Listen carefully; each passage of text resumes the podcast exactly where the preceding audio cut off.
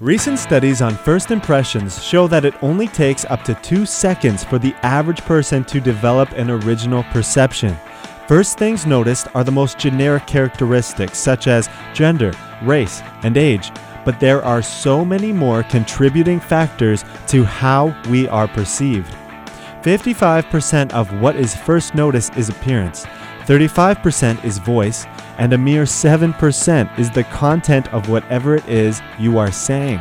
Now, I'm not saying we should all run around just looking good and altering our voices to say hi, but consider the importance that this Harvard University study has provided.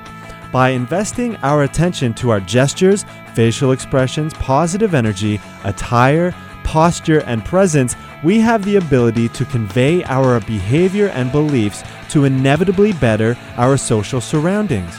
Maybe you aren't necessarily the most social person in the world and don't see the value in bettering yourself socially, but consider this. The same Harvard study shows that during the hiring process, North American employers value social skills 85% of the time and technical knowledge only 15.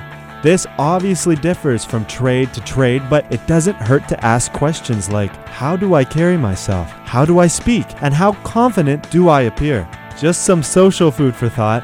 I'm Adam Roshan. This is Respecting the Process numero 3, and today I'm just going to play back an old feature I made for my college radio station a few months ago. In this particular episode, I sat down with my intriguing pal and a mindful student of music, Paul Oniga. Paul offers an interesting view on not just what it was like to play in a successful local band, but on the value of sound. This is Respecting the Process, Episode 3 Vibrations.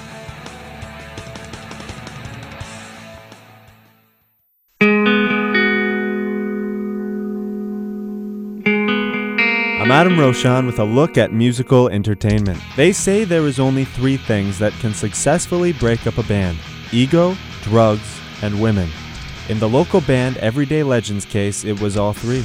The Cambridge based group, which was previously featured on CJIQ for such songs as Supremacy, has come to an end. But as lead vocalist Paul Oniga explains, their demise can be a lesson learned for other up and coming artists. If I were to go back now, I think I would have I would have kept myself in check a little more often. Learn to listen more and talk less.